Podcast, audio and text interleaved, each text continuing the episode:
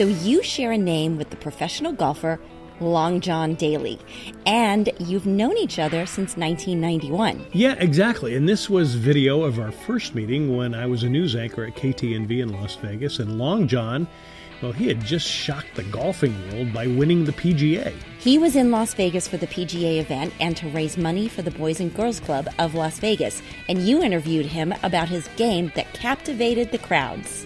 You know me, I'm just going to grip and rip it. It may go right, it may go left, and it may go straight, but who knows?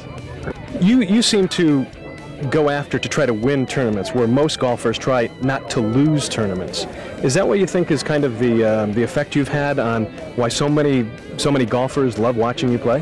Well, that's just the way I've taught myself how to play. I mean, if there's no sense in playing that conservative if you feel like you can hit some shots. But you know, I'm not a conservative type person at all, and I like to go for broke, and it's hurt me a lot, but it's helped me a lot. You know, I mean, I play golf for the fans. I mean, there's certain times where I can't hit my driver in a lot of holes. When you know, sometimes I do have to take an iron out, but I hate doing it, but I have to. But you know, I just like playing my game, and I like playing in front of the fans.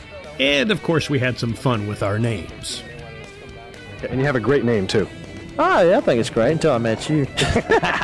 And I should say, years later at celebrity golf events, he would see me, and then he would shake his head and say, "You know, you're killing my name." But Long John raised money by putting on an exhibition, hitting drives off a trailer and into the property of the Boys and Girls Club. And he also had some fun with my golf waggles.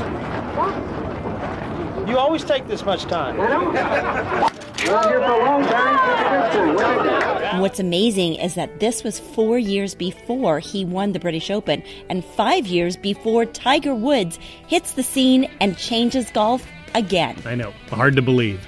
Long John is still playing on the senior tour, and he has a number of different products out, like his new drink called Grip It and Sip It.